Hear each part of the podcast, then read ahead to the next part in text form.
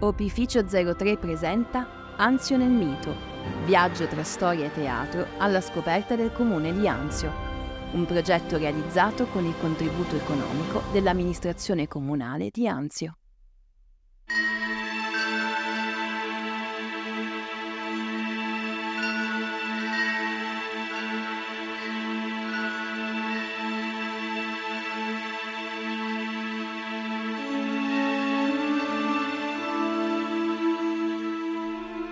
La villa nei secoli e la fanciulla di Anzio.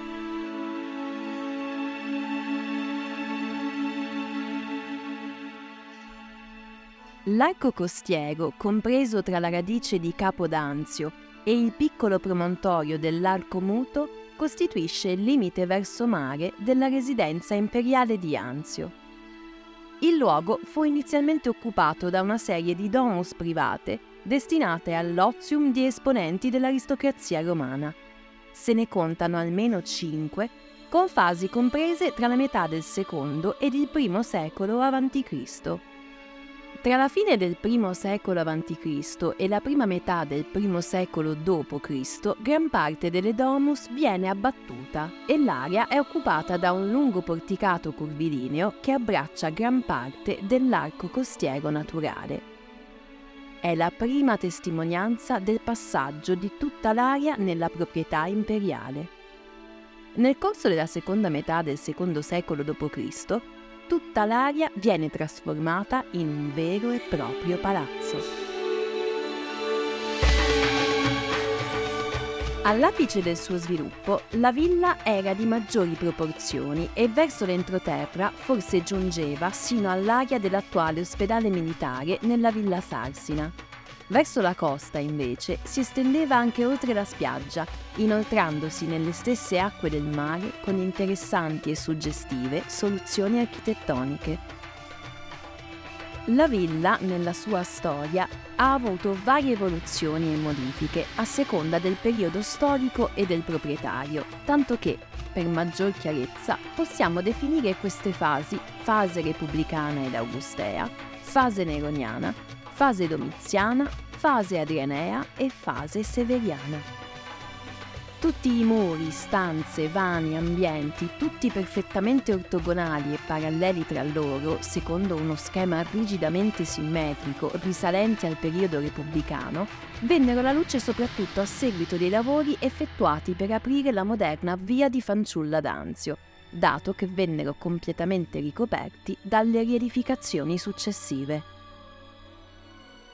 Da Svetonio apprendiamo che proprio ad Anzio, nel 2 a.C., soggiornava Ottaviano Augusto, quando una delegazione del popolo romano lo raggiunse per offrirgli il titolo di padre della patria. Che Augusto risiedesse nella propria villa si può arguire, tra l'altro, anche dal fatto che lo storico non cita l'eventuale facoltoso suo ospite. Ora, quale villa mai poteva ospitare il primo imperatore di Roma se non questa? Per l'incanto della sua posizione a ridosso del Capo d'Anzio, affacciata in una pittoresca baia e all'ombra del celebre santuario della Fortuna Anziate?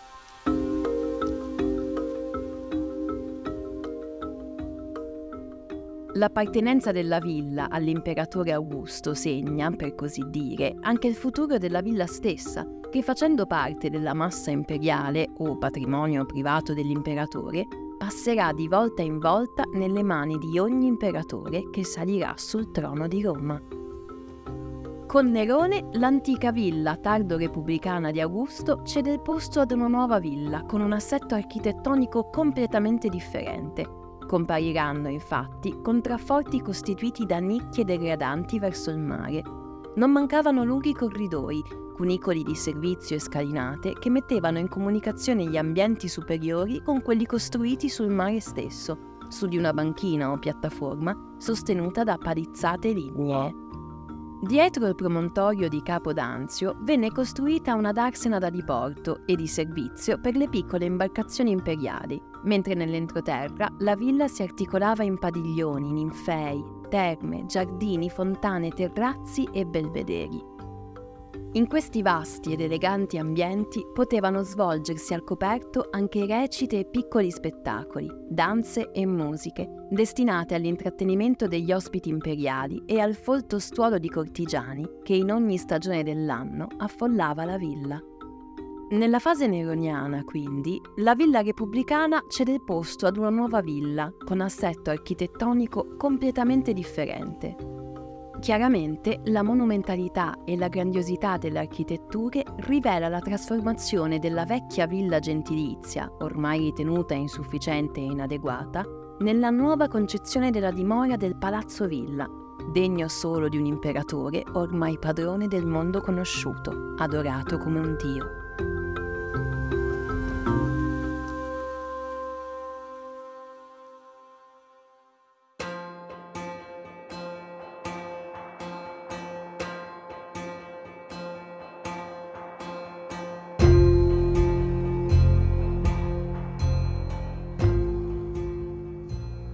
La villa di Anzio subì modifiche anche durante il regno di Domiziano, che portò ad Anzio il suo gusto grandioso e raffinato, che poi verrà implementato sotto il regno di Adriano. Le strutture architettoniche degli ambienti ritornano ad essere rettilinee, come nel primitivo impianto della villa di epoca repubblicana. Inoltre, ampi finestroni arcuati si aprivano direttamente sul mare, in maniera da offrire una reazione e un'illuminazione ottimali unitamente al gradevole panorama sul mare. Dai bolli laterizi e dalle tecniche costruttive possiamo attribuire tutta questa sistemazione interna della villa, con la costruzione di sistemi di isolamento delle sale e di canalizzazione delle acque, a Domiziano. Ad Adriano invece vanno attribuite piuttosto le opere di abbellimento e di decorazione, secondo il gusto ben conosciuto della sua villa ai piedi di Tivoli, nonché una serie di padiglioni distaccati dal corpo centrale della villa, di cui rimangono pochi avanzi, che mettono in mostra la perfetta tecnica costruttiva adrianea, fatta da una serrata cortina di mattoni triangolari, sottili, ben cotti e perfettamente uguali. La villa imperiale raggiunse durante il regno di Settimio Severo la sua massima estensione Abbattutasi in quasi dalle fondamenta ed interrata l'esedra neroniana, venne eretto un grande atrio ad otto colonne, come fanno fede i dadi di base su cui poggiavano le colonne in prezioso marmo cipollino. Questo atrio, o ingresso principale, immetteva attraverso una breve e larga scalinata alla nuova imponente aula del palazzo. Questa aula, tripartita per la sua grandezza in tre navate, richiamava la monumentalità delle basiliche romane del tempo. Le terme, poste poco più ad occidente della biblioteca, costituiscono un altro importante e caratteristico edificio della fase severiana. Dell'intero complesso, senz'altro imponente e monumentale, rimane ancora ben visibile il Calidarium, ovvero l'aula riservata ai bagni in acque calde. La villa, poi, venne abbandonata in seguito alle invasioni barbariche, come quelle dei Vandali di Genserico del V secolo, degli Ostrogoti di Vitige e dei Saraceni, che indussero gli abitanti superstiti a fondare la città di Nettuno.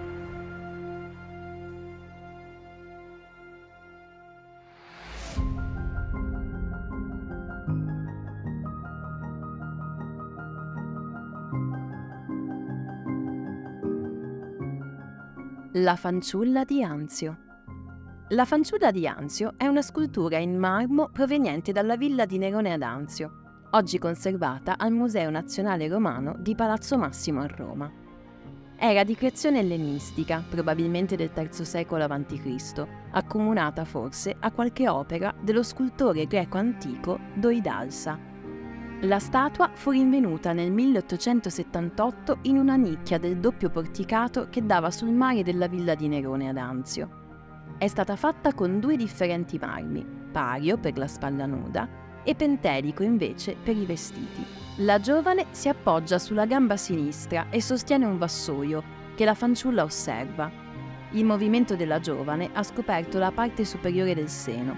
Al centro della composizione troviamo il vassoio, dove è possibile riconoscere un rotolo semiaperto, un ramo d'alloro e un oggetto del quale rimangono solo due piedi a forma di zampa felina. Il ramo d'alloro, pianta sacra al dio Apollo, ha probabilmente il significato di essere stata utilizzata per un rito dionisiaco. Alcuni studiosi l'hanno pertanto identificata con la Pizia, vale a dire la sacerdotessa delfica di Apollo, oppure con una giovane fanciulla preposta a portare gli oggetti rituali del culto dionisiaco. L'opera, dopo un'accesa campagna pubblica sostenuta in particolare dallo scultore Leonardo Bistolfi, fu acquistata dallo Stato nel 1908, grazie ad un apposito voto del Parlamento, salvandola così da una sicura esportazione all'estero, non essendovi ancora efficaci leggi di tutela del patrimonio artistico. Grazie per aver ascoltato questo podcast prodotto da Opificio 03 per l'evento Anzio nel Mito. Ti invitiamo ad assistere agli spettacoli della rassegna Anzio nel Mito che si terrà dal 24 al 27 agosto presso Villa Corsini Sarsina ad Anzio. Trovi tutte le info e i contatti per la prenotazione sul sito anzionelmito.opificio03.it o sui social Instagram e Facebook della compagnia Opificio 03. Inoltre abbiamo una sorpresa per te Ascolta tutti e quattro i nostri podcast che scoverai presso Villa Dele e Villa Imperiale ad Anzio e attendi fino all'annuncio della parola segreta. Una volta recuperate le parole segrete di tutti i podcast, inseriscili nella pagina web anzionelmito.opificio03.it slash concorso e potrai partecipare all'estrazione del 22 agosto che mette in palio 6 biglietti gratuiti da riscattare in biglietteria per uno qualsiasi dei quattro spettacoli del festival. La parola segreta di questo podcast è Penelope.